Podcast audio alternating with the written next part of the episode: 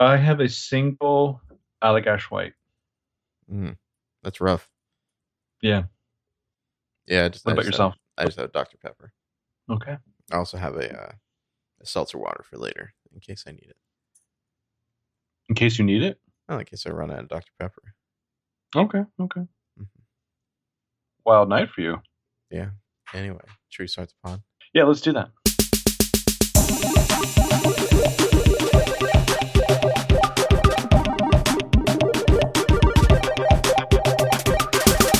Hello, I'm Benjamin Light. Hi, I'm Marco Sparks. Welcome to Headcanon, episode 27 of our second season.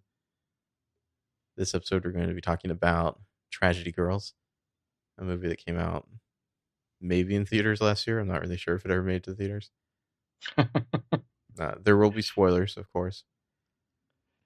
yeah, you can you can find it places to watch. Hulu, I think you said. Hulu. Mm-hmm. Also, the internet. Sure. But before we get to that, I'd like to do a little segment called "What Are You Watching, Marco?" Um, I'm trying to think what new shows I've started. I finally let's see. It's all boring. Uh, I watched uh, Evil Genius the other day because um, I kind of looking forward to that. It's uh, like a Netflix docu series. Um, it's one of the uh, oh, what's their fucking name? The uh, the Mumblecore Bros. They're like they're like doing docu series on Netflix now. God, they've got too much jam. Um, I started Wild Wild Country the other night. I don't know how I'm feeling about that. Um, and I started watching Picnic at Hanging Rock. That's like the new stuff in my life. What about you? At- What's Picnic at Hanging Rock? Picnic at Hanging Rock was originally a novel, and then in the 70s it was a Peter Weir movie, uh, and then they remade it as an Amazon uh, miniseries starring Natalie Dormer, the always enchanting Natalie Dormer. But what is it? Uh, it's about a group of girls in an Australian boarding school that go on a picnic to Hanging Rock and disappear mysteriously. Mm. Um, and it's kind of time space mumbo jumbo stuff there, but really then it becomes about like how everyone in the town and who knew them deal with it. I Mm. guess. How much It's, is Natalie um, Dormer in it? Then does she disappear or does she stick around? Oh, she's in it quite a bit in like at least the first episode and a half that I've watched. Um, because I have never read the book, and the I think the the series is following the book more so, whereas the movie is very fixated just on the dreamy mystery of these girls and like their Hmm. summer dresses, picnicking and disappearing after frolicking in the Australian outback or Australian mountains. Sounds like like uh, what's that? Virgin Suicides meets um, I don't know, like some like J.J. Abrams production or something. A little bit. I mean, Natalie Dormer is really showing up in like her Victorian spooky dresses and Mhm. and shit, and just being appropriately fucking weird. Um, I, I find that I've become much more of a Natalie Dormer fan. Like, I guess You I'm always a little bit intrigued. Well, I always was, but like I'm always kind of intrigued about the movies she does, even though I know some of them sound terrible, like that Forest movie. Mm. Um, I think she's got another one out where she's like a She's blind blind and maybe like an assassin or something. A blind assassin. hello. What about yourself? What are you watching? Um, I got a pretty good answer for this one. I have to admit.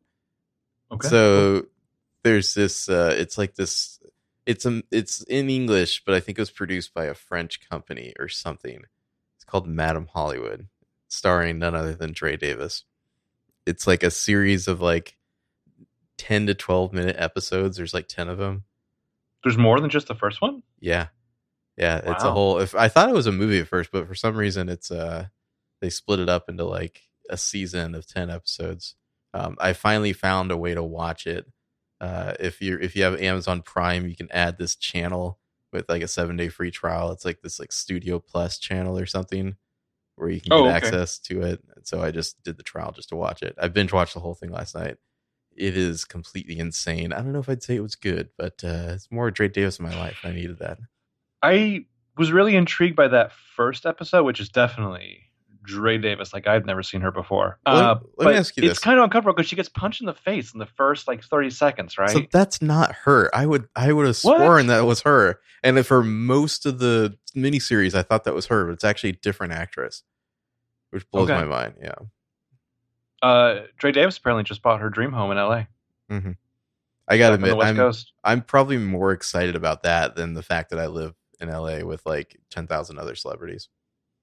Like the rest of the celebrities, I'm like, eh, whatever. Dre Davis moves here, and I'm like, oh, what if I ran into her? Well, I was pretty surprised because I, you know, according to her, my favorite TV show, which is her Instagram stories, it seemed like she was pretty solidly going to stick in New York and doing modeling and like kickboxing and writing whatever she's writing. And it seemed like whatever you- this trip to LA was going to be a chore for her. And then she's like, by the way, I just bought and moved into a dream home. Did I'm you like, catch? "What?" She dropped a certain detail uh, in her Instagram stories, which to me is just magnifique. I don't know if you caught like what she was doing recently. She was No, rec- uh, she was recording something like in her closet. Oh, yeah, yeah, yeah, yeah. She's I don't know if anyone listens to this actually cares about this, but Dre Davis is amazing. Uh, go watch season six of PLL. She was recording a voiceover audition because she was going to do some voice work, Oh, my God. which is incredible. Why can't we get Dre Davis on, on any podcast?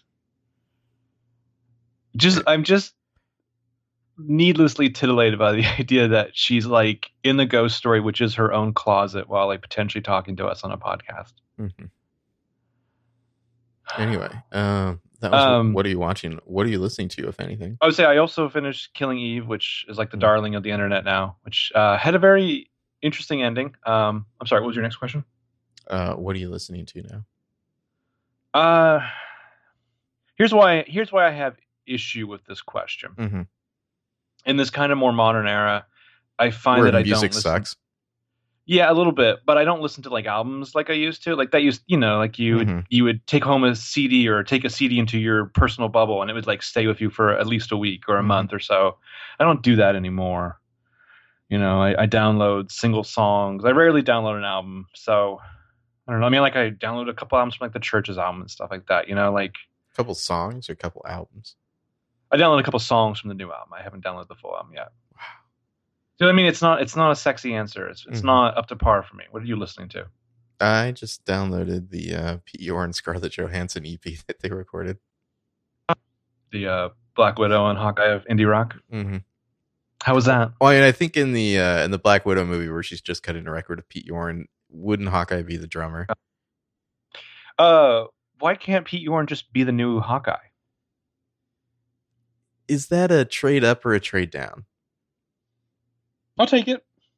Okay, uh, I don't know. I like the like, like he doesn't talk. Like she's just like, trust me.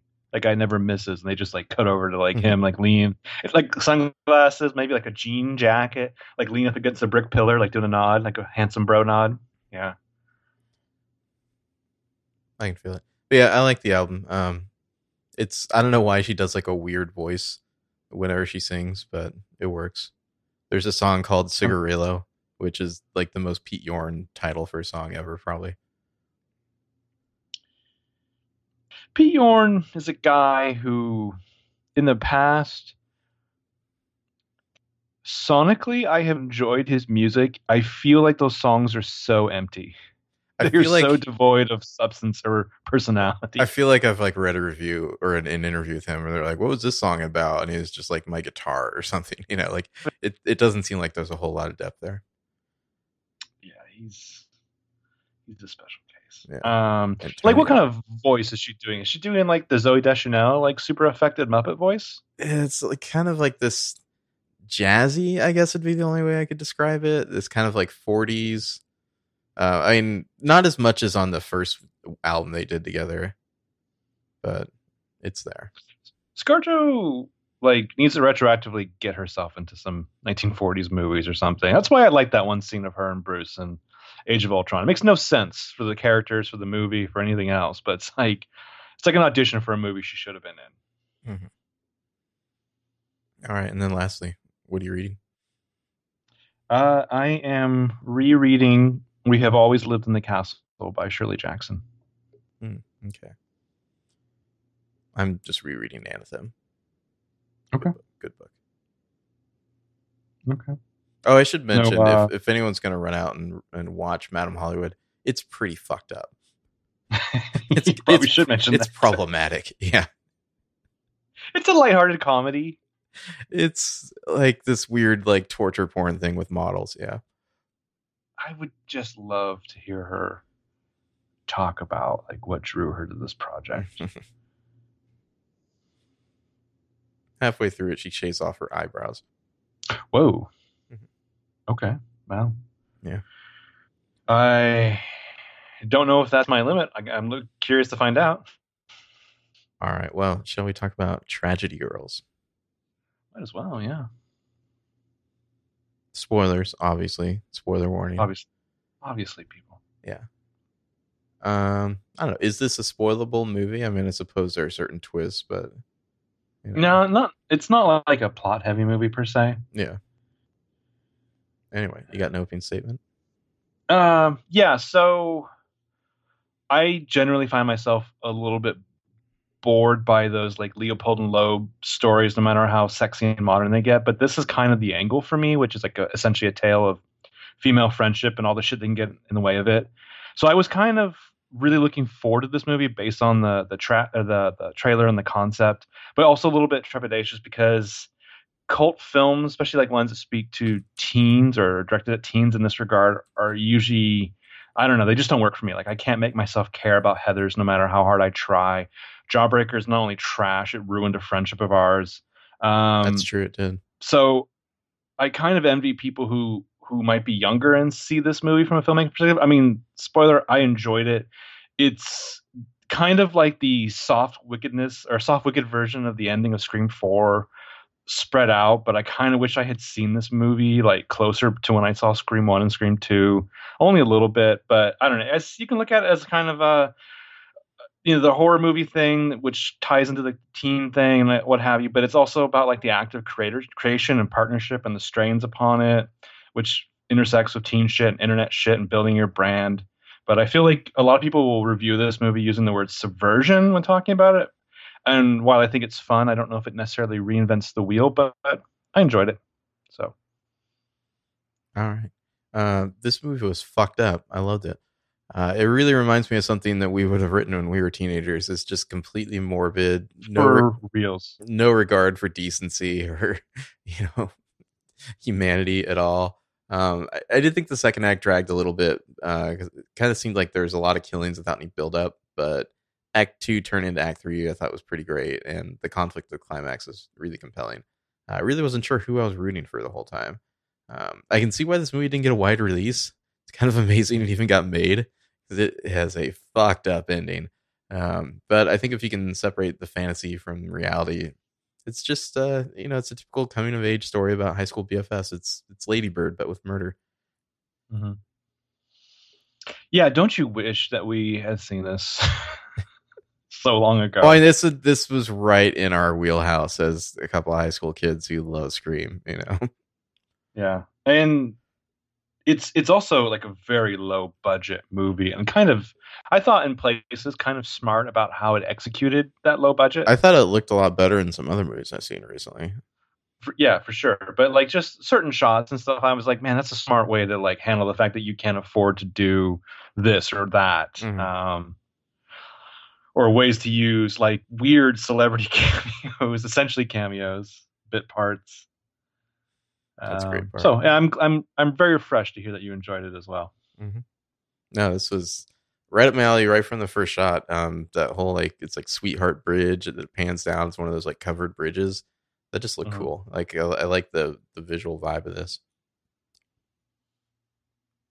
Like I, I feel like there are other horror movies out there with low budgets that kind of lack a personality. I feel like this movie actually had a, a style to it. But we would agree. I think the second half just isn't terrible. It just falls away from the energy of the first half. I think it regains it eventually, but the middle act is it's too episodic. Yeah, maybe we can get to that in the low light section. But uh, what are your top moments? You got any honorable mentions? I do have I have two honorable mentions. What about you? I have two as well. Okay, why don't you go up first? Uh, well, mine big spoiler, obviously. Uh, when they murder the entire student body at the end of the movie. like, I mean, man, I in uh, in this day and age with what happens at high schools, I'm surprised they got this made because not not only the the act itself, but the kind of like sending text to every like a blast uh, group text to everyone, like with a picture of the locked doors as they set the place on fire. That's just fucked up. Nice. Mhm. Um, I, I for some reason I kind of felt like I couldn't put that on the table. I don't know why, but my my number five moment. It's a very, very small moment. It's when the character named Toby, who's played Mhm. by Peeta, is outdoors working on his hog, and you hear this just like pensive Heartland blues guitar score playing, and then you slowly realize it's just his fucking ringtone, like his diegetic ringtone is playing. and that's that's the kind of thing I feel like is the difference between like your typical Blumhouse movie. Like, granted, I know he did Get Out, so it's like he has some quality in the Blumhouse stuff as well. But like most Blumhouse movies, like I feel like they don't ever put that little like weird quirky touch. You know? Yeah. Uh, yeah, that was a great moment. That's his ringtone. That was a great character, by the way. Oh, I, I fucking I like I want him to be like one of my just him entirely doing one of my honorable mentions. Uh, What's your four? my four is the scene where uh, Keamy there, Kevin Durand, is trying to kind of put a wedge between Michaela and Sadie, and he's like, because he's all tied up, and he's talking to her through the door, and she starts to cry, and he thinks he's getting somewhere, and then her cry just turns into a cackle because she Hmm. she knows what he's up to. Is there anyone in like the real world who's just like, yeah, it's my good friend Kevin Durand. He's a sweetheart. Like, is that guy ever not terrifying? Was that guy doing anything before Lost? Like, I feel like he just blew up after that, and he was in everything. Yeah, for the the creepy dead-eyed guy role, who's also very tall. Oh, I'd hate to cut that guy off in traffic. Ooh. I mean, um, Um, I guess he's in 310 to Yuma and Smoking Aces, so sure he's in some stuff. But yeah. oh, he's he's perfect for something like Smoking Aces. Oh god, that fucking movie. Yeah. Um, my number four is when the girls go to Toby for a possible shout out on their blog. He's just like, I don't think Toby really does shout outs. I think that a shout out for me would be a little off brand. Yeah, I had that line written down. That was great. Then he talks himself about himself in third person for half a second. It's so good. Shout out for me would be a little off brand. Let me just try to set up this character for the people who listen to this and will never watch this movie. He's like a dude who I'm gonna guess is probably no longer in high school. He's like the ex Or of like graduated one a year girl- ago. Yeah. Yeah, he's the ex of the one girl, Michaela, played by Alexander Shipp, And he's a dude who somehow like usurped their social media terrain by just posting pictures of himself on his like his his motorcycle and talking about like the local crimes and like being like pensive and offering weird advice like you got to be real open to this experience real open well he's played by Peeta Yeah. Has I mean, other than this movie, has Josh Hutcherson done anything recently? He's got a show on Hulu that I have not watched, um, mostly because it's produced by Seth Rogen. Oh, oh yeah, that right. That like Future Boy or something. Yeah. Sorry, even if that show's great, I, I have a no Seth Rogen policy. It's I think it's called Future Man, but we're going to call it Future Future, Boy. Boy. Come on, it's starring Josh Hutcherson. I think it's Future Boy. Oh, we need to steal that for our own show, Future Boy and Ghost Detective. Uh, where were we? Number three, I guess. Yeah. Uh, Big Al's speech to the town. I just like that he had to reference his uh, three-time handball champion from like '79 to '82. Oh, I think it's 87, 88, 89. In this Oh, is that gym. it? Okay. You all know me. I'm Big Al. um, my number three He's like. It's- you all know me. I've been here for eight years or something like that. And you're like, Yeah. okay, that's not that long. So Craig Robinson also, that's Big Al, also like produced this movie, which Mhm. I kind of wonder if the Big Al role's written for a very different person in mind. Could have been, yeah. like I wonder if they, how do I put this, wrote it for somebody who was like a little more in shape, a little more jacked. I kind of wonder even if it was in the movie. You know, Mm. like it's possible that they didn't have another killing, and they're like, "Sure, you want to produce it? We'll write you in." Yeah, you're Big Al. Um, yeah, my number three is a little weird. It's uh during this period in the movie where Michaela and um, Sadie are kind of broken up, their partnerships on the outs. So Michaela gets in the limo by herself to go to prom, and she asks the driver, Rosedale High, please. And of course, it's Kevin Durand, the uh, crazy serial killer that they kidnapped, who's just like, yes, ma'am. And they had this incredible maniacal laughter together, hmm which must have been so much fun to film. He really is just doing the full Keamy. Yeah. Yeah. Talk about a role he probably didn't even have to like audition for, but like Mhm. Keamy, but like a little, little more like southern bumpkin. A little bit of the blob. Yeah. Yeah. Uh, let's see. Number two. Uh, So I believe the character is Trish, who they kill and dismember. oh, Sid, Is it Sid? Okay. Um, the but- the girl with the lending library. yeah. Yeah, Sid. Who the fuck was Trish then? I was looking at IMDb. Trish Okay. is the uh, reporter.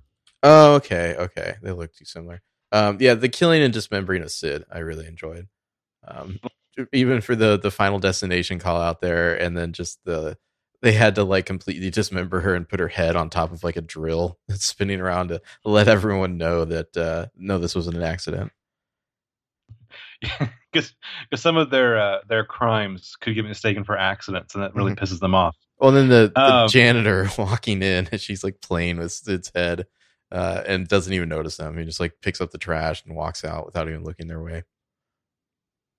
Oh, fun fact about the janitor, Mr. Gordon. Mhm. He's the uh, the killer from Too Many Cooks. That sounds about right. Yeah. Yeah. my uh, my number two is just the fact that the prom theme they eventually settle on is a night to remember. And the iconography they use is literally a giant watercolor mural of the Titanic sinking.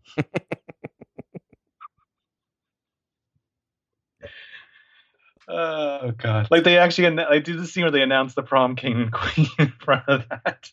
This is why I, I wish more spec scripts got made. Like you can just really tell when you're watching a movie. Like, is this the is this from the mind of a single person, or is this like it's been studio noted to death? You know?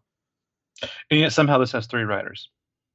Yeah, but I mean, it, it definitely seems like a like a passion project. It wasn't like it's not a writing assignment where they you would go to a studio and be like, "What franchise can I write a script for?" You know, like it's it's clearly Yeah. an original work. All right, so uh, my number one moment, I guess, would just be the second act twist where Sadie is getting all the glory for saving Jordan's life there, and Michaela's kind of frozen out. I just really liked that wrinkle to it because I was kind of like at a point where I'm like, where is this going exactly? And I was like, oh, okay, I see now. Well, like at the start of that, I was kind of bummed that that's the usual. Because I mean, I guess it does play with a little bit of your expectations, but like I was bummed because I didn't really want to see these two split up. But I figured once I realized that obviously they have to come back together, I was pleased. I guess I was rooting for their friendship. That's who I was eventually rooting for. Uh, my number one is like the second scene. It's when they've kidnapped Lowell, who's like the, the killer who's like terrorizing the town. And there were these two girls are revealing to him how much they know about him, including that he's killed five people, including this boy laying on the slab behind them who they use as bait to catch him. Then it's revealed that the kid is still alive. They're like, you couldn't even do that, right? So the tragedy girls, they go and kill him. And once he's expired, Alexandra Shipp says to Lowell, Congrats, you're back down to four. and that's when I was like, I don't know, just like big hearts shooting out of my eyes. I love this movie. hmm All right. Uh, well, any uh, any complaints? Any lowlights? Um, like there's a certain cult sheen that I think they had to realize they were going for. So I don't know if that kind of takes away from the stuff they could have done. Like I would have, I would have punched up the second half of it. Like there's some sharp, acidic dialogue in that first half. That's it doesn't feel like it's it's shooting out as much in the the second half. Um, it kind of loses a little bit of that steam as it gets to the end, and and there's no, I don't know there's not a lot of like just deep inner character moments for the two girls. Uh, I think Alexander Shipp just kind of embraces the crazy a little bit more. Um, or done more too with uh, uh, uh, Michaela like recruiting uh, Lowell back and like developing her special relationship with him. Hmm. I don't know. I almost feel like it worked perfectly just with his introduction there in the limo. Mhm. Uh, But yeah, my only real complaints, I thought the second act was like a little too episodic. Like it didn't really seem like it was building very well. It was just like, and then they killed another person, and then they killed another person type of thing. Mhm. Um, but yeah, that would be about it. Shall I we- mean, this movie, I'll say it has that thing where if you've watched enough genre stuff over a period of time, you notice like the weird little bit parts from actors who are famous for the one thing. So like the mayor is like Keiko O'Brien from like Star Trek. Um, I don't know. It's like I said, it's a very independent movie. Is Yeah, should we just jump in the movie? No, I'm just kind Okay. of. I don't know. I guess I kind of wish that there was more money thrown into this low budget movie. It would have been much more interesting. I'm amazed it but- even got made at all. Like, you want to Yeah. do a movie about high school students who mass murder all their peers? Um, good luck with that. Uh, Yeah. But, but yeah, moving into the general discussion, I I like the opening scene. I guess I'm a really big fan of. I think it's Brianna Hildebrand. Um, Mhm. Big fan of her. So it was fun to see her in this opening scene say, "Oh, I'm sorry, I just heard you're a fucking man."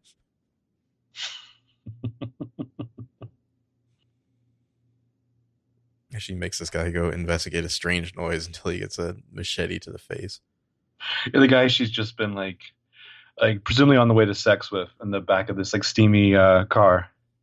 I really like the the bit where she kind of wipes some steam away, some condensation to look out the window, and then she smiles at whatever she sees. Yeah, She is great with like the little moments, and then she's she's like perfect for this role. Mhm. Um, when they reveal to like Lowell the like the depths of which they've been tracking him and trying to like capture him and like setting traps, and uh, Michaela's like, "Do you know how many hand jobs this girl's had to give? Like thirty.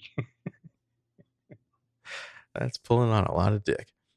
Yeah. I'm surprised she doesn't have a little bit of a reputation. Who knows? Uh, but I really like just this uh, set or whatever, like this bridge, covered bridge. A covered bridge, I feel like, is always a good thing. You know, going all the way back to Headless Horseman. Mhm. Where you want to commit a murder is really uh, Madison County, where they have plenty of bridges. Mhm. So what do they do? I was Uh, watching yeah. this and it was a little dark. They like have like a trip line set up for this guy or something. Yeah, they have a trip line, and then um, you're talking about Lowell at the beginning. Yeah, Yeah, trip line, and then uh, the uh, tase the shit out of him. the taser doesn't quite work.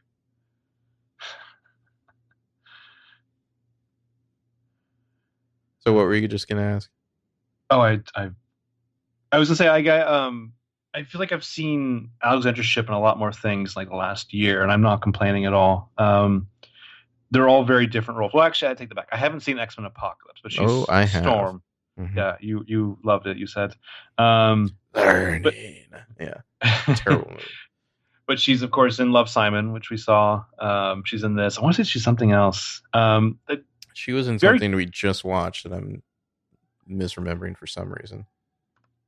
like very curious about like more more things of Alexander Shipp. Oh, she's in Dude, I believe, right? That's right. She's in Dude. Mhm. Dude. Dude. Yeah. Yeah, she has a cameo in Deadpool 2, of course. does she? Yeah. Wasn't the little X Men cameo that you turned your head? Oh, right, whatever. Also, she's going to be in Son of Shaft. Noted.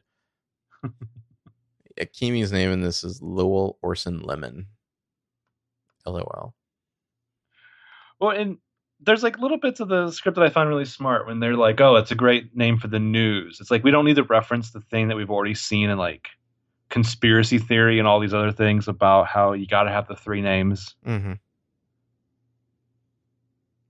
Were you ever like when you?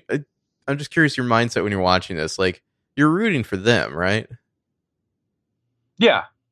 Yeah, me too. I mean, I suppose it's fucked up to be rooting for them, but like, I can't say the only time I was split was because I because I'm a, such a big fan of Brianna Hildebrand. I was kind of like I didn't want her to die, so I was like, well, if I have to choose one of them at the end there, I'd, I'd prefer her to live. Um, but other than that, I was rooting for them the whole time.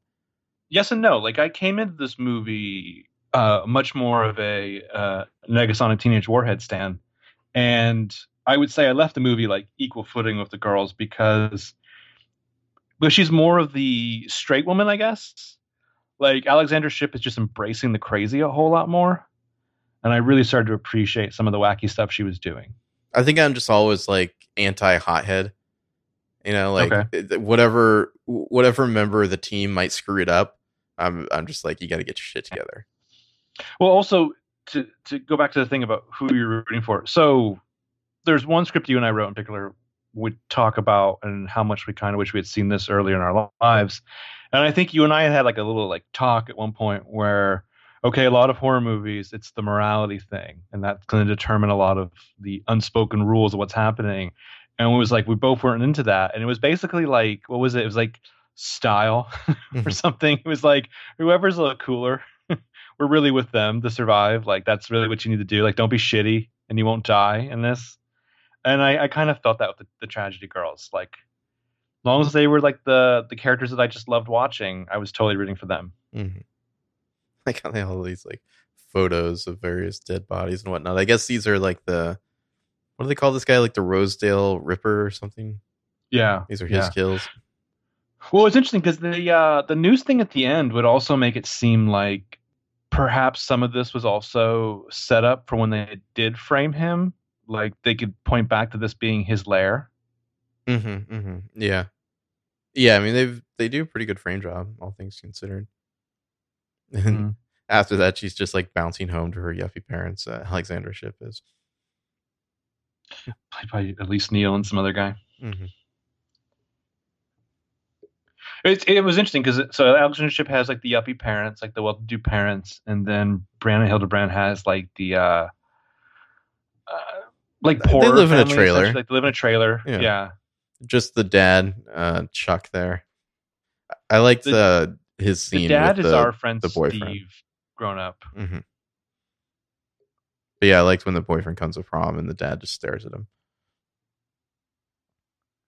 Yeah. what did you think of Jack Quaid there? What did you think of? So is that Randy Quaid's kid? of Meg Ryan and Dennis Quaid? I kept thinking no, it's not Randy Quaid's kid. Meg Ryan and Randy Quaid.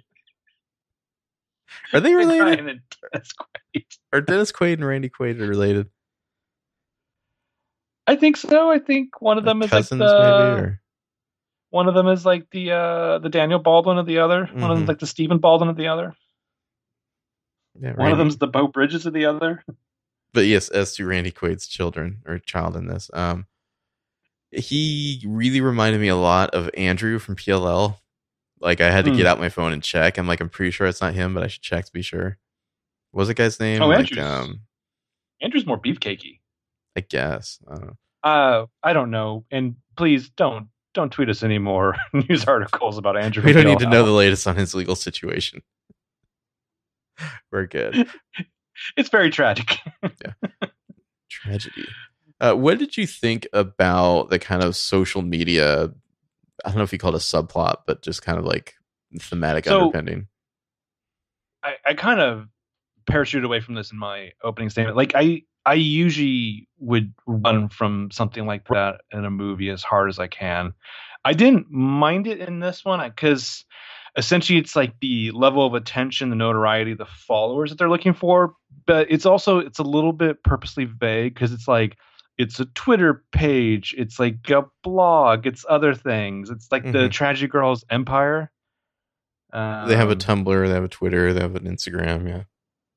Yeah, I mean, I, I, I didn't mind it. it. It wasn't it wasn't like other things where they they brought in somebody who communicated something to filmmakers who then took something from it they understood and it was wrong. It's like theoretically this is what you would do for your media empire, your burgeoning media empire.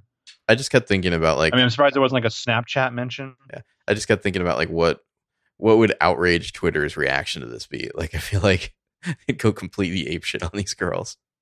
How dare you? You know, like be uh, make light of this tragedy and like you know try to like become social media influencers through it or something.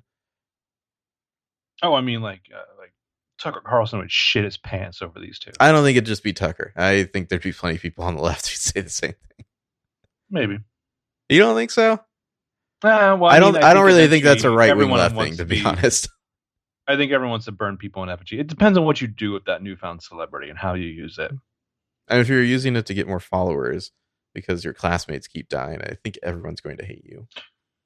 Yeah, yeah. I mean, obviously these are not uh, these are not Emma Gonzalez's and and what's the kid's No. name? David Hoggs. Hmm. Um, oh, there is another mention, of course. It's uh, Periscope is brought up at one point That's they're- when they're now, watching- isn't? Does that still exist? Yeah, I think so. When they're watching the cam of Lowell and he's like, he can't break out of the uh, thing, the chair yet, and she's like, it's so boring. It's like old Drifter Periscope. There it's, is Twitter has like is is it just like Twitter Live now or something? I I can't so. I can't remember who made because there was an app that wasn't made by Twitter, which I think was Periscope that got like big for like a couple weeks, and then Twitter came out with their own version and killed it. I just can't remember which is which. Hmm. Like I'm surprised whenever I log into Facebook, which for some reason I still have a Facebook page, that they still keep their attempted stories thing when they already own Instagram, and you would think they would just. Oh no, But again, Periscope is the Twitter one. Okay. Oh, is it okay? I mean, I'm shocked that uh, Snapchat is still a thing, too. I mean, I guess a lot of people still use it. What was the other one? It's going to drive me nuts now. Anyway, uh, what did you think about the directing style in this? I mean, I think it was pretty. I don't want to say standard, but it was. It was better than I would have thought for for an indie film. Uh, I guess the guy's done a lot of like short films, and he's like like shot them and edited them. I felt like it had more flair than you typically see in these type of horror movies. Well, I think the guy also, like I said, he's also had some some work as an editor, and I think Hmm. that's probably a good place to come from if you're shooting your first movie. Mm-hmm. Uh, you're going to be a little smarter about your shots and what you need. Yeah, yeah, definitely. Um, is the sheriff in this? Is that the guy from Westworld, like the new like security guy? No, the new security guy is like much younger. He's like uh, uh somebody No, mentioned me a- that the, the There's a new guy in the last episode. oh oh oh oh like oh, a- like yeah, a yeah, crazy yeah. accent? The- he's uh not the uh the two weeks future Delos guy. Yeah, I think it is because the fucking mustache and because this guy is Irish. This is Timothy V. Murphy. Yeah, yeah, he's on Westworld. hmm Yeah, he's like ridiculous. wonder what happens to him. Irish accent. Yeah, yeah. I don't. I like the direction. I thought it just this movie just seems more kind of creative and ambitious than you usually get in these type of horror movies. Like I know a lot of people loved Happy Death Day. I saw that it was okay, but it felt very generic to me. And this movie does not feel generic. Hmm. I'm shocked that Blumhouse doesn't try to get more more stuff like this in their portfolio. Yeah, I don't know. I mean, I know they did Get Out, but other than that, I'm not really too impressed with his output in general. Well, in general, I don't like when you force your company's name into the titles of the movies. Yeah. They've only done it with one of their movies so far, but I presume that that's like the beginning of a trend they want to work. Yeah, I guess it'll depend on how much cachet whoever the filmmakers are have. What was Yeah. up with Sadie? Like she also has like this weird patch of like purple or blue or whatever hair. Like it changes colors, doesn't it? It it goes from it's like purple for a few shots, and I want to say it's pretty much blue after that. Mhm. Maybe it's to match her. Well, her lipstick seems like it's mostly purple. I think it's Michaela who often has like the weird colored lipstick, if I'm not mistaken. Well, I think she's wearing Sadie like blue has- lipstick at some point. Sadie's also wearing different colored uh, uh, lipstick throughout the movie. Mm, okay. So, Blumhouse is also producing a remake of Benji. Mm. My mind. What the fuck? I'm worried about this dog.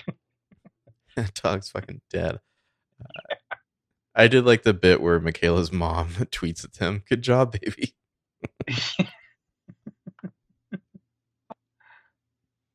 I was shocked that we didn't see more of like Elise Neal in this movie. Yeah, they like I would have played up that she was in Scream too.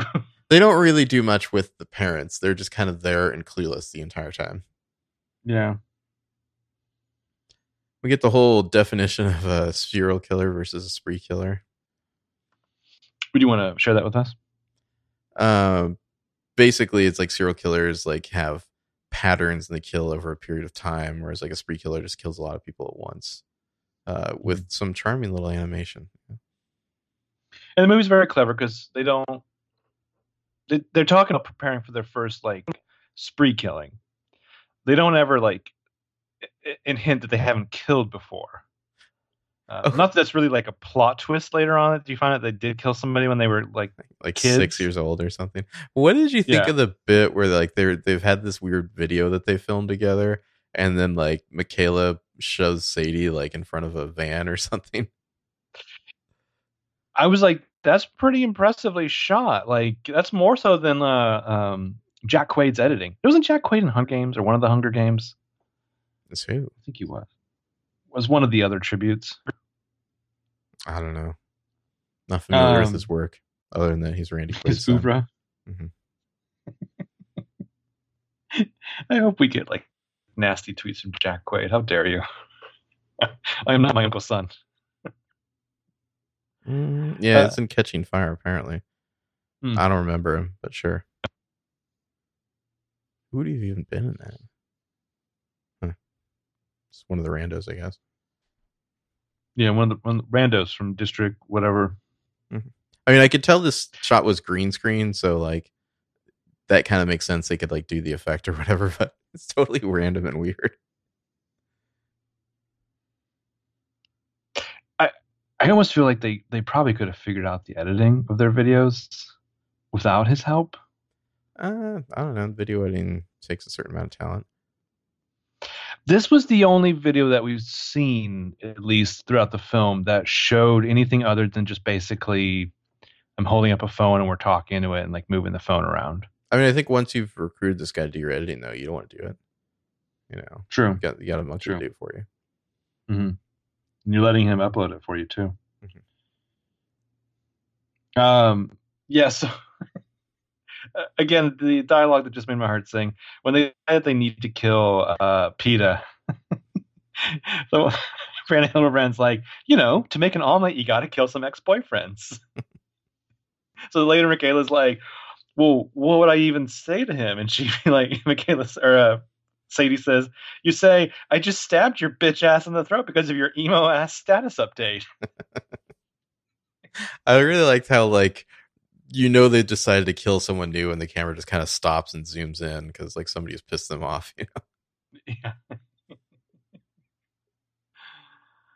Uh, I mean, they're they're I don't know why they're dressed like uh, sexy Che Guevara's to kill Toby, but whatever.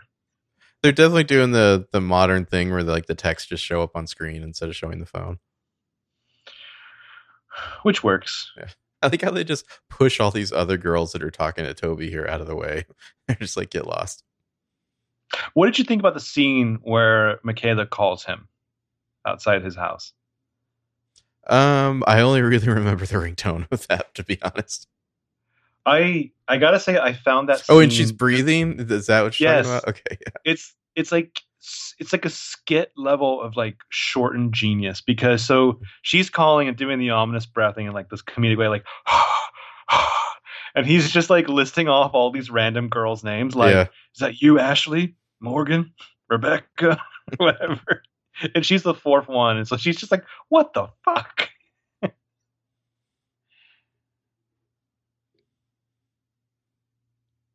Like it plays like it's going to be a typical thriller because they essentially follow him down the road to run him off the road on his motorcycle. They've got like the spiked chain across the road. He spins out, flips off like the side of the road into a ditch. They assume that killed him.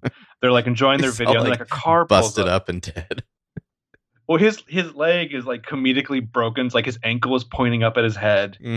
Um, but like the car stops along the way, and so like the one girl has to like go and like distract the driver, who of course like she's a girl. So when she's like, "Oh, my friend's car just broke down," he's like, "Well, I'll get it out and help you, little lady." And she's just like, "I'm really good with tires.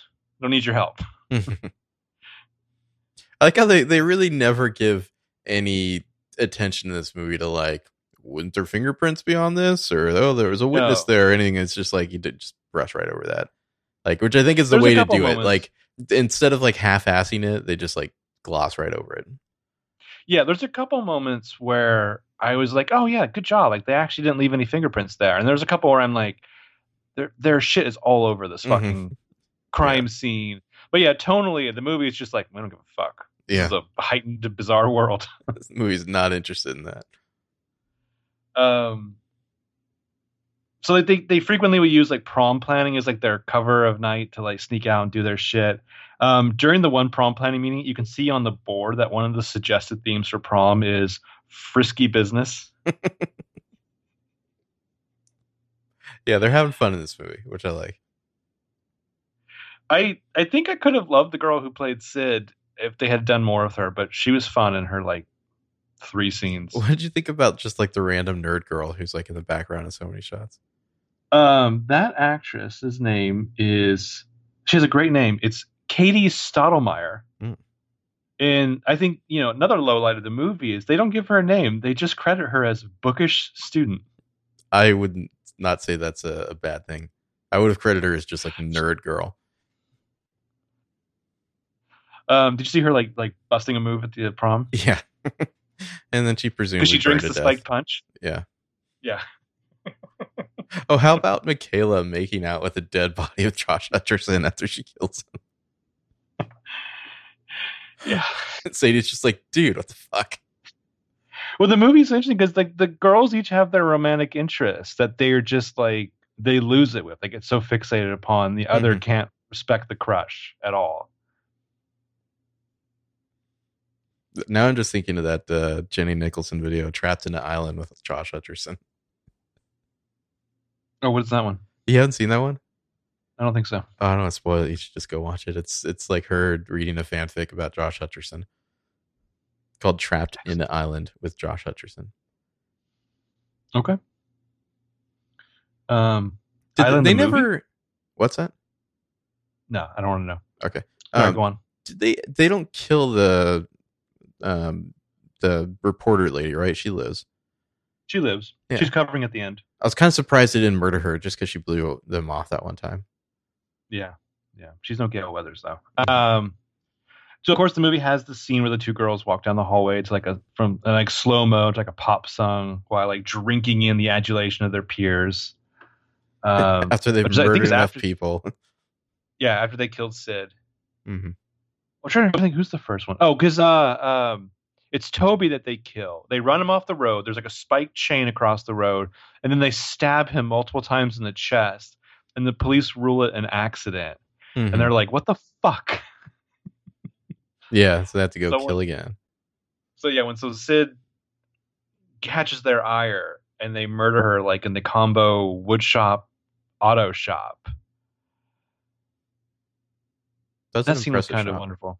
Yeah. Or her head gets like sliced in half by a table saw. Well, she she's like the weird whatever the chain is by which you like drag. I guess it's like you drag engines in the middle of the air. I don't know what kind of sexy fun things mechanics do, Mhm. but somehow the girl gets hung in that upside down. You know, for all of you PLL fans who wonder about how chains get fashioned to things, and so upside down she gets her head split on the uh like a table saw, like the table. saw. saw blade that's sticking up. Yeah, like they're split like- down the middle. Yeah, it's great. They're like, there's no way they could view this as an accident. Well, let's make sure of that. So they start like cutting off her arms and legs. Well, then she's picking up the girl's head and like pantomiming, like I don't like your shoes or whatever. Uh, oh, have the classic thing where like the uh, janitor comes into the room where they are while they're in flagrante delictico, like dancing around in blood, and he's just like changing trash cans and doesn't even see them. One of the signs on their prom board, I believe it says "All's fair in love and prom." Yeah, it's true. It is. Um, yeah. So then, like 37 minutes in the movie, Craig Robinson shows up as Big Al. There's something about Craig Robinson that I just like. He's just got a way about him Mm-hmm. that I'm like. It's something about. It's like the corners of my mouth like fold up. Like I'm getting ready to smile or laugh at something he's about to do. Yeah, he he always knows how to be very understated in his comedy, but like it's there, you know, like the mentioning the handball thing. Yeah, Like you know, for the most part of the years of The Office that were good, they didn't waste Daryl. Hmm. I think when Andy unfortunately took over the show, they probably wasted Daryl there because like just a little bit of Craig Robinson can be brilliant. they blow up this girl's lending library. And just Yeah. completely trash it. So a lending library is something you can put in front of people's houses so they can check out copies of Twilight or some shit. Oh, and like this nerd girl apparently is like just the the little Like Major like Domo, flunky, whatever. yeah, little flunky of uh, Sid here. She orders around. I like how she like hugs Sadie at the end. Like you're so brave. She's like, get the fuck off me. I like the masks. Like uh, just aesthetically, like their various killer outfits are pretty great. I would say except for the weird like uh, berets. Yeah, I mean but that, it's not that they don't look they don't look good. They look good in them. It's just they they're not scary, you know, but these like, masks are what pretty What are you going for here? What's the joke? hmm Yeah. Oh, But- then it, it plays off nicely when they're just in the prom dresses with the masks on, like Mhm. holding hands. Absolutely. So, what do you think of the uh, the gym stuff Which gym stuff? with Big Al? Big Oh, Al at gym. the gym. Okay, I, I was thinking like the school gym. Um, I enjoyed it. Definitely reminded me of Final Destination as well. Um, but yeah, I liked the. I mean, you figured it, they needed something to go a little bit wrong one of these times, you know. Like they're getting away with it pretty easy for their first few kills, so it made sense that they'd have to improvise. I like how they they, a- they throw a dumbbell or a bar. It was a I would- dumbbell, I, think. I was just gonna say, there's a hilarious slapstick about just throwing free weights at people, Well, they throw a dumbbell at him and he just catches it. but like otherwise, they throw one like at one of the girls and she ducks and it just like smashes this huge window. like it reminded me unintentionally of uh, the joke that I'm always fascinated is in Social Network, where Zuckerberg tosses the beer to Oh, the girl. that. Yeah. it breaks so he two of them. it again. well, then he's just like stops offering her beers.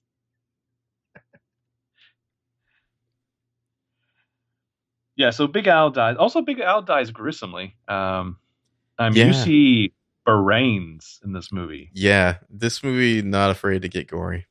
Like how they're they're like walking into class or down the hall like high fiving people because like one of their classmates died and like they know it's a murder now. They know it's not an accident. they're just like high five.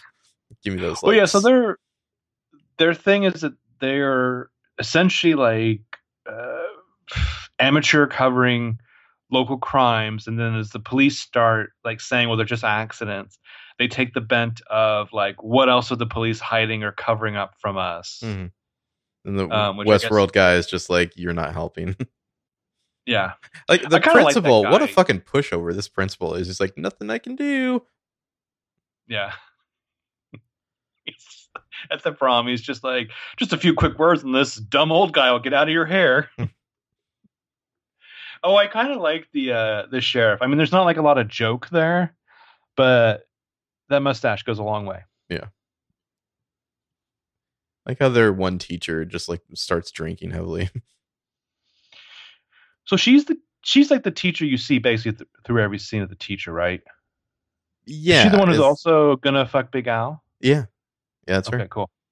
So at one point in the classroom, she goes from a conversation that's supposed to be about nationalism, according to the whiteboard, to the dark side of social media, And sociopathy and uh, narcissism, yeah. I love how they just. And I was like, that's topical. I love how just when they're about to plug uh, you know, hashtag tragedy girls, that's when Big Al gets up there and completely steals the spotlight. yeah. Yeah. I also love Big Al's buddy. Who- Oh yeah, yeah, with the the gym guy. I think that's one of the writers or producers. I can't remember which, but like he's one of the like creative people. That makes sense. Mhm. Well, it does that that indie thing you you would do where he's like wearing the shirt for the gym in the scene at the uh, at the town assembly or whatever, Mm-hmm. and then we're at that gym and then scene. It's like the quickest, easiest way to establish this this locale earlier. So what are they trying to do? Like poison this guy with water at first? It doesn't work. Yeah, because he's a big guy, so I think they want to knock him out at least. hmm And I mean, it's it's got those like Hitchcock things. It's like you keep waiting for him to take a sip of the water, and he won't. But then when he finally does, it like gets interrupted too quickly. Yeah, yeah. Because she has to get back home because uh, uh, Randy Quaid's son is going to come ruin everything.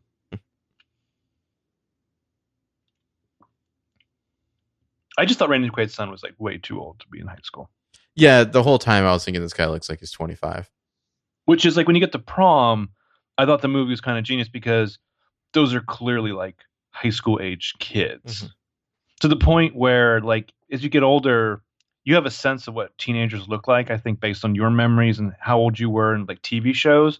But when you actually look at high school kids, they look like they're like They look tiny. eighth graders. Oh, no, whatever. Okay, I just looked it up. This guy's 28 or no, 26 now. So yeah, he's probably like 25, 24 when he filmed this. So he's got lines on his face. Yeah, Randy Quaid, those jeans, some city Rough miles. dreams. Mhm. Yeah.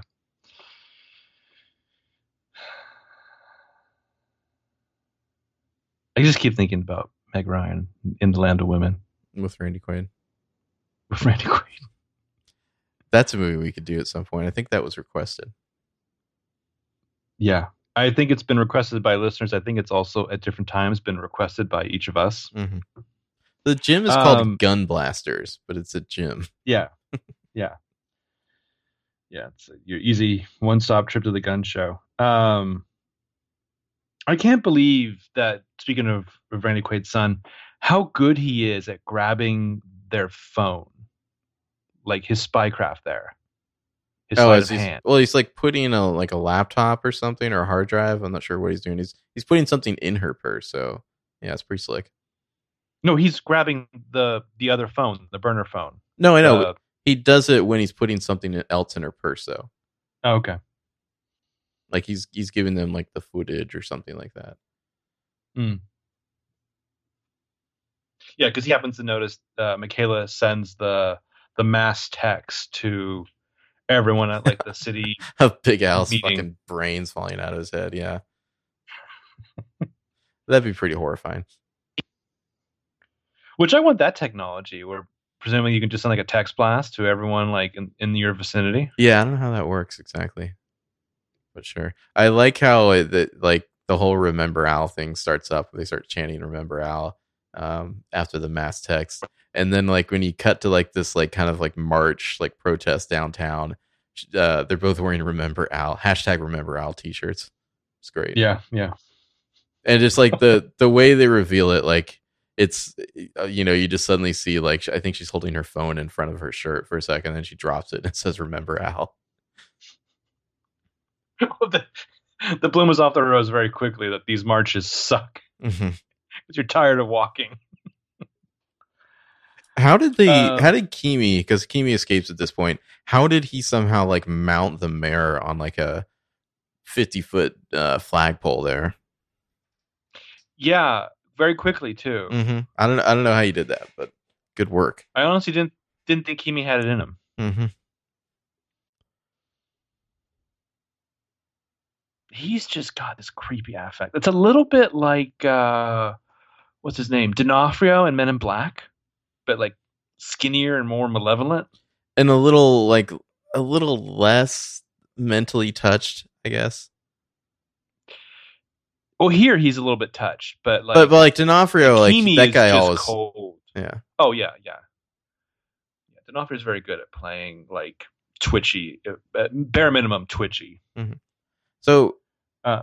the the mayor, yeah, I still don't know how they mounted that chick up there, like That's Keiko O'Brien. spit roasted. Um, but so I guess they eventually reveal that these two girls, when they were being driven home by uh Randy Quaid's kids' uh mom, The they sheriff's like wife. they yeah. ju- yeah sheriff's wife and they were like being driven home by dance practice by her for some reason and they just like decided to like strangle her from the back seat Yeah. and so she, she crashed and died yeah uh, who amongst us hasn't had those? they just they knew from a young age that, uh, oh i just noticed on the back of the uh, remember al t-shirt it's a big picture of Craig robinson that's great Nice. Uh, that's what you get when you're the producer of the film. well they, they all have like these like these like printouts of his face on sticks that they're holding up it's just like Craig Robinson's face, like on like a little cutout. Uh, uh, local firefighter. Um, yeah. So so Jack Quaid has like stolen the phone from Michaela. The girls realize that um, Sadie, played by Brianna Hildebrand's got to go like seduce slash get it back for him slash kill him. So she ends up in his bedroom upstairs. His like dad's like sleeping downstairs. Keamy is broken free. He's on the loose now. So, anyways, the teenage boy, in quotes, has the girl of his dreams over to his place. His bedroom has like a giant American flag hanging on one wall.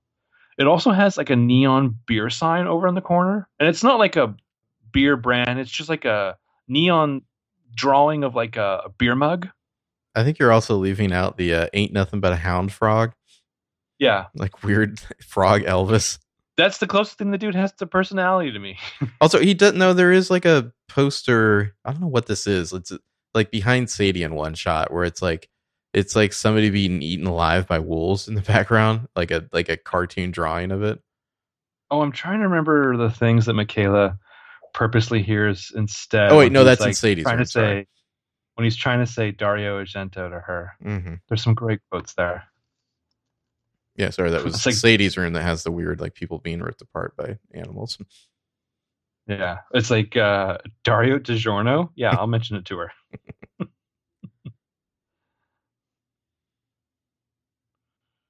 but then, of course, when she's she's like about to kill Randy Quaid's kid at just as he's like professing his love for her and telling her how like he thinks that like McKayla might be involved in things because she's acting super shady and like she's got like the knife next to her and then it falls off the bed and that's when they they start making out but then Keamy shows up and, and attacks but doesn't kill Randy Quaid's kid. Yeah, he like machetes him through the collarbone, like down to the shoulder, like gets some gets in the meat of it a little bit there. Uh, she like stabs Keamy in the foot. He like jumps out of a window.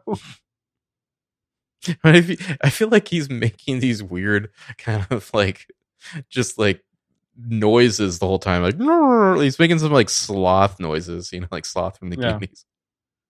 Yeah, he jumps out the window. He does like the uh the uh, Michael Myers thing where he's like not there when someone then goes to that window and looks down.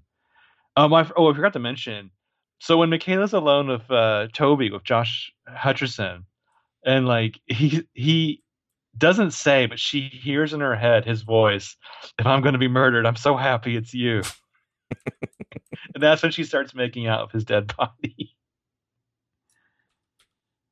this movie is a lot of fun, you guys. Mm-hmm.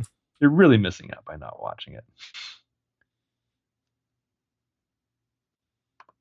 Doesn't she breaks that stupid hound frog thing, right? Yeah, I think she like breaks it over his. Yeah, she breaks head. it over uh, Keamy. Yeah.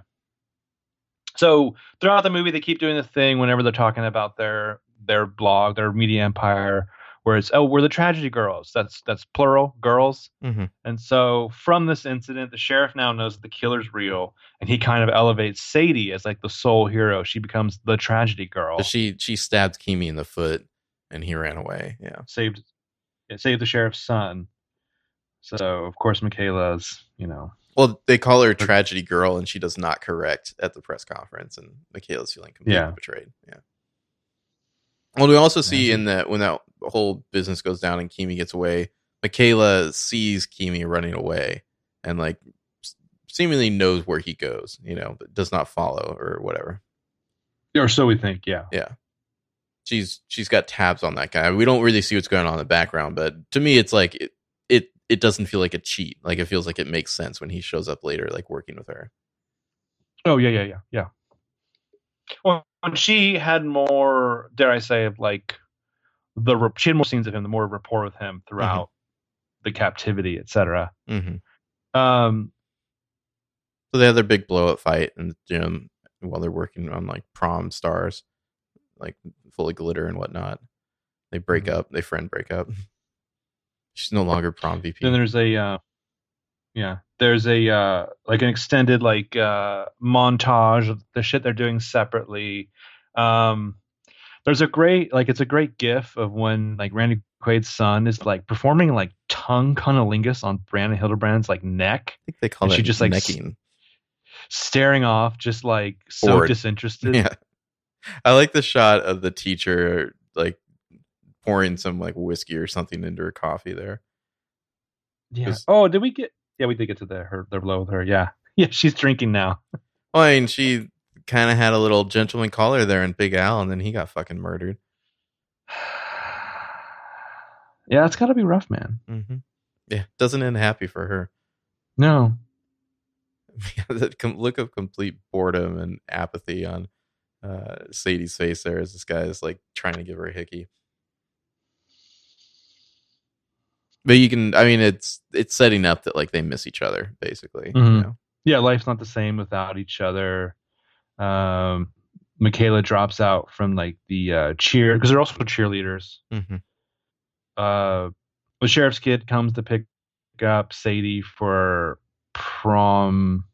The dad apparently can't take a fucking photo on the Mhm. phone. I don't know if that's like part of the joke of him like like fucking at this kid or if he just literally doesn't know. Like also she's like taking care of her dad throughout the movie. Like I mean, I think it's they're just having fun, like playing the juxtaposition between like she's a insane murderer, but murderer, but she's also such a normal, unassuming girl around her father. You know? But I think it's also it's part of the it's the the perfect cover. Like she answers all the questions, so this dude's obviously not going to ask anything else. Like she makes dinner. Mm-hmm. you know, he's like, "Did you borrow the truck?" And she's like, "Yes." And I returned it, and I filled it up with gas and everything. And he's like, "Oh, great." Yeah. Yeah. So somebody is like spiking the punch at um prom.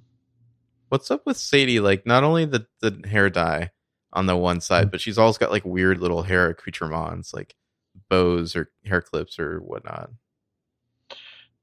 I don't know if that was The just, girl's like, just a stylistic feeling choice. pixie cut. Yeah.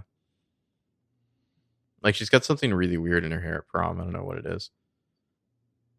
some clips and stuff. Yeah. Yeah, this dude's like pouring like is he just pouring a 40? I think. Yeah, I think he's Yeah. I can't tell if that's supposed to be alcohol or just beer that he's pouring into the punch here. There's like an attack of like fucking dudes of top hats in the background of the prom.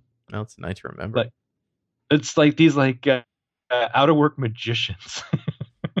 um, the collection of like nerd dudes who are at this table with her and her prom date are hilarious. These guys oh, just the biggest fucking dorks. Hmm And they keep distracting uh, Jack Quaid there. Yeah. What is that guy's real name? It's like Jordan. In Yeah. Jordan Welsh. Yeah. Blah. His real name in the film. Mhm. it's Jordan Welsh. It's, I mean, Yeah. I think his real real name is Randy Quaid Jr. He goes by Jack. Yeah, obviously. I mean, can you imagine a situation where it's like it's a little known secret in Hollywood that all of Dennis Quaid's kids were actually fathered by Randy Quaid? So they of course has the most potent jam. Yeah, of course they're prom king and queen uh, him and sadie and they have this like really awkward dance and like he can tell she's a little bored and then like later on he's like trying to talk to her about like maybe if you go to kent state that's going to be near this other school you know and like she's just like like completely not interested in like carrying on this relationship past high school Well, the funny thing is, I I think she genuinely liked this guy until she lost her friend. mm-hmm. but even And then so- i don't think she liked him enough to like maneuver No, like her got- college got- like near him Yeah, she's got serious ambitions. I don't think uh, this dude is gonna like. His desires are gonna be to or try to keep her from those. So yeah, Mrs. Uh, mrs kent her name? Mrs. Kent. She's out smoking. Do the thing where she thinks she's like heard some noises of killers. It's some kids like making out, so she sends them in, and then that's when uh, McKayla shows up and is like, "Don't you know like something about smoking causes fires? Didn't Big Al teach you that?" Yeah, she gets stabbed in the gut from behind and then has her throat slashed. Pretty gory. Yeah, It's I, I it's interesting because this movie goes to the effort to like give Mrs. Kent just enough of a, a a minor arc in the background of like her becoming more disillusioned and then she starts drinking and whatnot. You know, it's like enough to maybe make you care and then they just like completely brutally murder her. yeah. Can you imagine this was like a TV show? Um, I I don't know how you would really do this as a TV show because it's it just to building, be- building, building so much. Like I don't know how you. See, I I watched that was a Netflix show. Like it's the end of the fucking world. Uh, I didn't feel a single thing throughout that show. Like I needed something like this. I needed Well, that to be this. I think like half of all Netflix shows would be better as movies anyway. But Yeah. Well, that that especially was essentially a movie that they just carved up and expanded into 20 minute episodes. Yeah. So the two girls then meet up again backstage at the prom and like kind of have a fight. McKayla has Um, like an insane like hot pink mask on with uh like Yeah. X's for eyes. Yeah, it's a great look. Also, Randy Quaid Jr. has like white suspenders. Does he? Oh, I didn't, I didn't even notice what he was wearing. Yeah. Yeah. He he's taking off Oh, his yeah. jacket. yeah, that's a bad look. Yeah. That's. I mean, that's why he had to die, dude. I mean, you want to look good at prom, but you also got to think about like after prom guy. You don't want to take the guy takes off his jacket and you got white suspenders on. Ugh. Um, yeah. So McKayla reveals that she's invited Lowell. You know, he's gonna do some cleaning up here, and of course Randy Quaid Jr. is like interjected, and he's like Well, like they're discussing save her. they're discussing McKayla is like, oh, remember that time we like murdered Jack Welch's mom or Jordan Welsh, whatever his name is, um, you know, and and for the first part of it, Sadie is like acting like, oh, that's not how I remember it. It was an accident. Like, I don't know. What did you think is going on here? Is she just playing around because she knows that Jordan is listening, or I, I don't know. I don't know if it's like the last vestige of like her wanting to like not do wrong by this guy. Mhm. Um, but he immediately goes into like the uh, like I know you, I know the real you. You and I are just alike. And she's like, Did you not just listen to what was announced? And he's like, Well, I still know. And she's like, You don't know shit. and she like shoves like a rope around his neck and pushes him off the ledge, and he hangs. Oh, and McKayla shoots Lowell in the head. Mm-hmm. I mean, I guess afterwards, when everyone's all charred and burnt up, they just like assume he killed himself or something. I wonder if they like found well, I presumably they found a way to, to yeah, he burned up, he like framed himself. Well, I mean, it's they just assume he he shot himself in the head. You know? I somehow they thought that Josh Hutcherson was an accident. yeah. As we get to see Bookish Girl just like really cutting a rug. Um, the Just booze has freed down. her. yeah, Yeah. Not God, for long though. There is just some. These are some straight up like. I'm not saying ugly, but some real Wow. high school people in this uh wow. this auditorium. There's some crimped hair in the background. I really like the folks. the lighting after they like shove uh, Jordan off the thing here and he hangs. Like there's something about the lighting, like them being lit from below in this like theater prop room or whatever. It's great. Yeah. It's like because there's like a black light element to it that like makes them glow a little bit. yeah, so they kind of hold hands and like dance in this like reverie down the hallway to As they put their, their masks master on. plan. Yeah. Yeah. Sadie's got like the neon green mask with the weird like eyelashes and sewed up mouth. Yeah, it's great. I mean, there's clearly some kind of joke about like tech obsessed teenagers where half these kids don't realize they're in danger so they get the text of the uh, I mean, why wouldn't they? gym doors. Yeah. Yeah. So you see things burning and you see the two girls holding hands outside. It's the, uh, it looks like a zombie kind of thing where like the different hands are like pounding on the glass of the That's door. an impressive shot, really. Yeah. you know. The lighting is really great there. Mhm. Yeah, and then just the aftermath is they're just like chilling outside. Uh, Drinking punch. I mean, no one's flawless. there's never even the suggestion that like that's weird that you two are the only ones who survived. You know. No, they're tragedy girls. Well, and, like the fucking cop shows up. He's like, "Mm, bo- bo- bo- boy, you know, and like he's just like melting down, and they're just like, ha ha. There's one of the deputies that I, I wanted to highlight. He's kind of lame in all the other scenes, but the first time you see him, Oh, when he's like checking his phone, that guy. he's checking his phone while like pulling one of the bodies out. well, then like you see like the Um, news which story kind of funny where. because Sorry, go on. uh, no, I was gonna say I, I I know there's movies. There's a couple movies of variations of title, Final Girl or The Final Girls that I've Mhm. never seen. I think it's very smart that this one is called Tragedy Girls instead. Yeah, but um, you get the news story where they like found like the abandoned shed where they were like hiding Keamy, and it's like they like assume that's his lair, and that he planned the whole thing and he murdered everyone. So they get off scot free, and they have like two million followers, and Yeah. they're off to college. It seemingly is part of the news story where you get the rising number total of their followers. That's part of the broadcast. Yeah. Well, they got the the ugly footage of like them being interviewed like in the library. Mm-hmm. What's next with the tragedy girls? See, I just think Twitter would have a fucking field day with these people in real life. Yeah. So they're off on like a book tour. I think they're going to college. Well, they're going to college, but and it's mentioned the uh They have the- a book deal, I think, is what it says. Okay, I thought it was like a book tour they were going to go on as well. But a deal would make more sense before you do the tour. But yeah, so they're off to college um, on their road trip together. I, I got real anxiety when they were like filming like a little Instagram story or whatever while they're driving. yeah, Just, uh, keep your eyes on the road. I didn't want something to happen to my tragedy girls right at the end of the movie. Be a tragedy. True story. I actually saw an accident not far from me the other day where, uh, but spoiler, somebody was texting. Interesting. Yeah.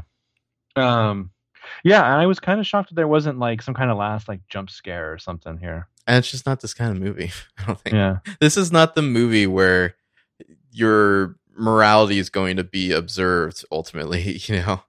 No. It's not like and then they got their comeuppance. It's like no, then they got away. No, I guess I, I, I assumed it would be something of them in college, like like doing their shenanigans Hmm. all over again. Um, or something where it's like they they come back to the dorm and like Samuel Jackson's there to tell them about the Avengers Initiative because they would be great Avengers, Sure. especially post Infinity War. Well, they're gonna need new recruits. Yeah. they filmed this movie in Kentucky. I can see that. The only thing I didn't like uh, at the end there is whatever song they have playing them out, I was not feeling. Oh yeah, there's some good there's some good musical choices throughout the movie, Mhm. including of course the Cults and Always Forever at the beginning. yeah, Um, I don't know. I don't know who it is that's singing at the end, but like the I don't know the style of the song sounds too. I don't know. It just doesn't match. I guess like the rest of the music that they've been playing in it.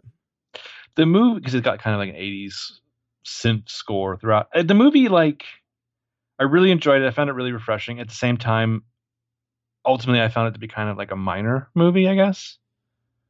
Sure. Uh, like i don't know.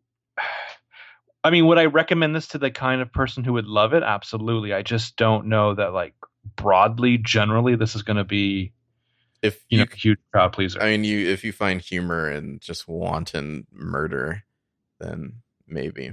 But the, if, the blackest of humor yeah, mean, it's maybe- just pitch black humor. Yeah. if you liked Cruel Intentions and you really like horror movies, maybe. even that like the the humor in this is really really pitch black like they literally murder their entire school um with some imagery that's not too far removed from like school shootings i would say so Why haven't we done Cruel Intentions before? uh, i don't know we certainly could And Cruel Intentions too. it's a bad movie amy adams is in that movie It's got a great ending. um all We will never touch, never touch Cruel Intentions three. Oh, no one should ever watch that. no it's a terrible movie Featuring Jack from Dawson's Which- Creek.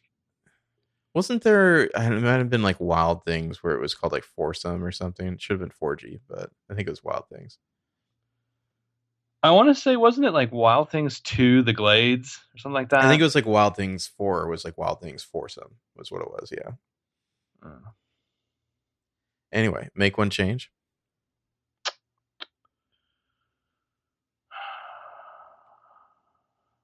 you go first. I'm going to think about it. Um, the only thing I could think is in the second act, maybe if we saw a little more of the planning of one of the murders to kind of build that up a little bit and like maybe lose one of them. I don't know who. Maybe Big Al, you know. Um Big Al's murder didn't really need to happen. Uh if Mm. you if you extended the the planning and killing of uh, Sylvia there, I think that might have worked better. Without Big Al's murder, this movie's 120 minutes. Yeah, well, that's what I'm saying. You'd have to extend some other stuff, but, Or I mean, or maybe uh, maybe just do Big Al. twenty minutes. maybe just do Big Al in a different way or something. I don't know, but it just it felt very episodic. I felt like in the second act where it's just like, and then they kill someone, and then they kill someone. You know, I say, it, here's the refreshing thing about growing up with these type of movies that I've seen so many of, and then seeing more modern movies. You really have to enjoy that 96 minute runtime. mm-hmm. Oh yeah, I was like, thank God. Fucking remember that? That's no two hours and twenty minutes like solo. Yeah. Shit. All right, this movie's in and it's out. Yeah. you got any changes? Um. Just some. I'm always saying that I'm always like the punch up guy. I would just punch up stuff in the second half. Um. There's a lot of characters that I really enjoyed that I, I would have elongated, and perhaps that would have ruined them. That would have ruined the joke. Like from Bookish Girl and Sid, even to like uh, Toby. Like I could have done with more. if you had Toby, some- sure. yeah, like if somehow like Toby had been like a like a like a rival throughout the movie, and then they like extinguish him towards the end, I would have been very into that. hmm Like I would love to see Josh Hutcherson essentially tackle the the McConaughey trope from Dazed and Confused. If he was, if he was like a social media rival to them the whole time, yeah, that would have been entertaining. Like and kind of thing where like he's got like uh that thing where he's got the guitar strung over his back the whole time too. that would have been fucking genius. Like if he's dressed on like his 80s on his Bruce guitar, Springsteen. yeah, yeah. or on, not his guitar, on his motorcycle, yeah. on his motorcycle. So yeah, more Josh Hutcherson. I've I've never felt a character more than Mhm. this. All right, shall we do our power rankings? Yes, let's do our power rankings. I assume you just have ten. I have ten. Okay. Number ten, I have Drew. He is Big Al's like like coaching partner buddy or whatever. I just like that guy. He's like like when him and Big Al are working out, he like starts wiping the sweat off of Big Al's brow. Like I don't know why that guy's hilarious. Um, I have at number ten just because I I was thrilled to see her and I thought we'd get more. At least Neil as McKayla's mom. Mm, okay. Which is funny. I don't have her dad. Well, the dad. I mean, there's just nothing there really. Th- there could have been though. The dad has a great comment at one point where they're referencing how McKayla doesn't have a date to the prom that the parents know about. The dad's like, I don't know why boys would be afraid of a beautiful woman. Uh, let's see. Number nine had Mrs. Kent. Man, rough, rough sledding from Mrs. Kent there. Does not go well. I don't have Mrs. Kent on here. At number at number nine, I have uh, Jack Quaid as uh, Jordan Welsh. Okay, I have him at eight. He was just. I mean, I didn't, I didn't hate the character, and I think he did a decent job of seeming concerned. Like, like I wasn't, I wasn't rooting against him necessarily. I was like, kind of like, wonder how this will work out. Is she going to have to end up in killing this guy? You know? Yeah. He he is the kind of character that would annoy me more in other circumstances for sure. Uh, number eight, I have Katie Stottlemyre as the bookish student. Okay. It did not go unnoticed on me that she's there in like the background of seventy five percent of this movie. Mm-hmm. Uh, let's see. At number seven, I had uh, Sylvia there with a murder. Sylvia. It's Sylvia, not Sid. Oh, okay. According to I thought IMDb it was Sid. it's Syl according to IMDb, but her full name's Sylvia. I saw on the uh, slideshow that they put together for her. Oh, okay. Yeah. Yeah, I also have number. I also have Syl then at number 7 Mhm. Um, Savannah Jayde is her name, which is that's a name. Um, J J A Y D E. She kind of gave me like a little bit of like a Janel Parrish vibe. I can see that. Yeah, a little bit of a Type A personality there. Mhm. Uh, where are we at? Number six, I had the had the nerdy girl. Just, uh, I think feel like she rose that high just for her getting down at the punch there. Nice. R.I.P. At number six, I have Timothy V. Murphy as the sheriff with that mustache and like the the work he's doing to hide his Irish accent, where his voice just gets super deep, just Mhm. worked in this role. And then he gets to do the uh the Sean Penn, like, is that my son? Uh, number five, I had Keamy, aka Okay. Lowell. What's his name? Like Lowell or or Lemon Lowell Olson Lemon or something like that. Yeah. It's I think it's probably Lowell Orson Lehman, but she calls him Lemon. Okay. Yeah, I uh, I actually have him there too. hmm I Um, mean, he he gives you what you need in the role. You He's playing Kevin Durand, know? who is a straight up creepy fucking dude. Like Kevin Durand is super creepy. Like he his character actually gave me anxiety in season four of Lost. And then I want to say one of the things that surprised me the most about season six is when fucking Kevin Durand returns. oh, that's right. He does. Yeah. yes. Wasn't he? He was in some movie where he was like an angel or something. I can't remember what it was, but like I just remember the ads for him. He like had big like fluffy wings, and it was just yeah. Oh, he was Little John in that Robin Hood movie. Wow. Which Robin Hood movie? I, I think that's the Russell Crowe one. Uh, Did you s Ooh. did you see the trailer for the new Robin Hood movie? Um, I want to say I saw maybe like one of those like teases, like the trailer's coming soon, where like he does like a weird flip. It's it's a whole lot of like, hey guys, it's Robin Hood, but now he shoots three hours at once, and he does it while like doing like a shoulder flip or whatever, and like firing in the air. Yeah. Oh Right. wow, Keamy's Keamy's like fucking uh uh credits are amazing. Mm-hmm. I think it It's was, a, it's in the movie typical- Legion, he plays Gabriel the Angel. That's what it was. Okay. It's a lot of the typical like I'm an actor in like Vancouver TV shit and then it gets nuts from there. Like he's in like Noah. I guess Tragic Girls was the last movie he did. Yeah, But yeah, this 2018 Robin Hood. It's the I think it's the guy from uh those stupid movies. What are those? Um Oh, Taron Egerton. Matthew Vaughn movies. Yeah, that I'm drawing a complete blank on. He's like a Kingsman kid, right? Kingsman. Yeah, it's that guy and like Jamie Dornan is Will Scarlet. And uh, Bono's daughter. Jamie Dornan is. Will Scarlet. Yeah, Bono's daughter is uh Maid Marian. Who's the sheriff? Ben Mendelsohn. Oh, Jamie Foxx is Little John. That's interesting. Oh, I did see this trailer because wasn't there something that made it seem like Jamie Foxx was essentially playing the Morgan Freeman character from Which Prince of Thieves? I'd be fine with because that sounds like it'd be a better movie if you just remade Prince of Thieves than whatever this horseshit looks like. I would be laughing my ass off in 50 years if like a lot of Robin Hood movies feature like Aziz, the character from the Crusades, yeah, exactly. not found in the text. But like, man, the trailer for this looks fucking terrible. Like Robin Hood, it shouldn't be hard to make a good Robin Hood movie. Uh, I don't know why they're like, we need to Guy Ritchie it up, you know, like do a lot of like quick cut, like flipping around action scenes like that. We don't need that for Robin Hood. You just need like some, imp- so, like the archery can be impressive without them like jumping sideways in the air like they're in a John Woo movie, you know?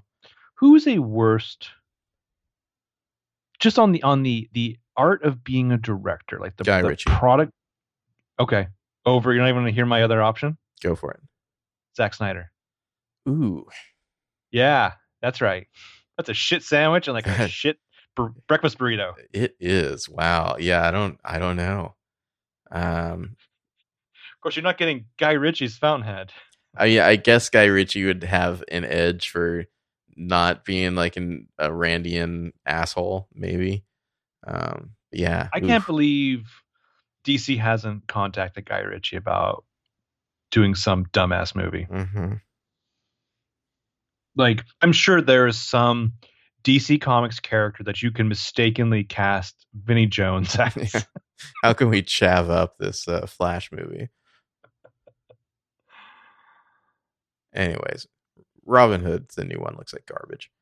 Coming out for Thanksgiving too. Jesus, That's that's something I'm not thankful for. no. It, I'd never heard his director. That's a bad sign. Fucking Ben Mendelsohn. Is he like? Is it dawned on him that he'll never play anything but villains? Mhm. Villains? Oh no, he or, was like- he was the the king of England and um uh drawing a blank on that movie. The one that uh, Gary Oldman won the Oscar for. oh, uh, Darkest Hour. Yeah, yeah, which in my opinion his his performance was better than Gary Oldman's. Interesting. He's. I mean, I think that's the same king from the king. Your King's plan Speech. didn't work, my friend. I'm not running Wayne Enterprises. You know, I'm actually planning to watch that movie right after we stop podcasting. Oh yeah, why? Mhm. Uh, somebody mentioned the word Ibiza earlier today, and I was like, it's Ibiza. And then I was like, I need to rewatch that movie. Okay, cool. Like I'm assuming reference to the Netflix movie. Mhm. Nice. Anyways, I uh I was watching a little bit. Every once in a while, I'll put it on. Like if I'm like eating something real quick and I just want to zone out, I'll put that on. And I uh the part where I last left off in iTunes was just what a lovely, lovely voice. I believe we were on number four. I have Big Al. oh, same. hmm Craig Robinson is fantastic. Uh, just a little bit goes a long way. Uh, and the and the Netflix TV show version of this, I would have loved the Big Al episode. Yeah, I feel like, I mean, maybe they just didn't only have him for so much time, but like, I feel like you maybe could have brought him in earlier, like in the background somewhere. Here's what I'm saying. Let me take that back. Not even a Netflix TV show version. I'm gonna get real crazy with you. Are you ready? Sure. YouTube Red. I think you just insulted the movie. Uh, number three, I have Toby. Yeah. I think, except for the flip flops at the Yeah. end, we both have Toby here, of course. I mean, again, there just needed to be more of this character. I didn't know if you had tried to describe this to me before I saw it, I would have been like, that sounds dumb. I love this character.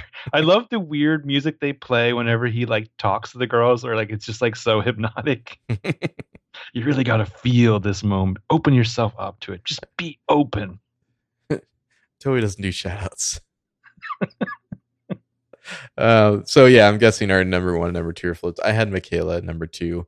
Um, Go ahead, Sadie. Yeah. yeah, mostly for me, it's just the hothead character always gets a down rank, and uh, I don't know that short hair on Brianna Hildebrand. Can't help it. she looks fantastic. Uh, I almost didn't recognize Alexandra Shipp, I guess, going into this from the other things that I've seen her in. Uh, but yeah, she is the hothead, which I would agree you typically pisses me off. But she, at a certain point, she's just like embracing a craziness that I I I adore. Um, I love the way she sells that. Just like, well, I guess you're back down to four, huh? and then whatever she's doing in the uh the gym sequence with uh Big Al, where she's trying to like sucker him into like drinking the water. By that point, I was just like, I am, I am loving what you're doing with this character. I feel. So Yeah, she was wasted in I, I don't mean wasted like drunk, but just wasted uh with her her acting ability in um Apocalypse, X-Men Apocalypse. God, that movie movie's fucking awful. I assume she's coming back for Dark Phoenix. Yeah, I guess so. I mean, if they had her in that Deadpool cameo, that would seem to be the case. I just cannot have less respect for whatever they're going to do with this movie with like Simon Kinberg and Yeah. Yeah. what do we what do we talk about? We we assume that Jessica Chastain is Lilandra. I think so. I think so, yeah. Um, Hans Zimmer's doing the music. Whoa. Wow. Hmm. Not interested. Um, I guess that's it. Would you recommend this movie? I think we already talked about that.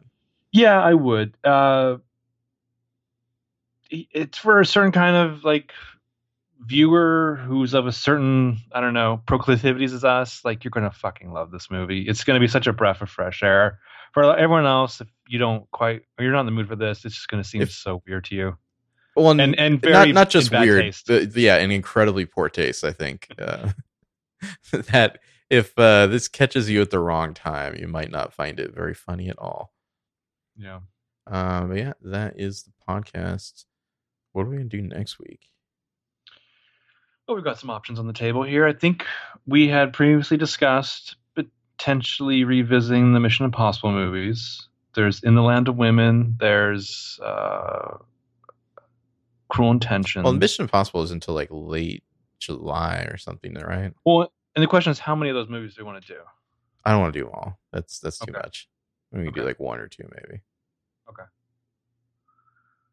Um, Because I think I had suggested three, four, and five. Then you countered of one, three, four, and five. That's too many.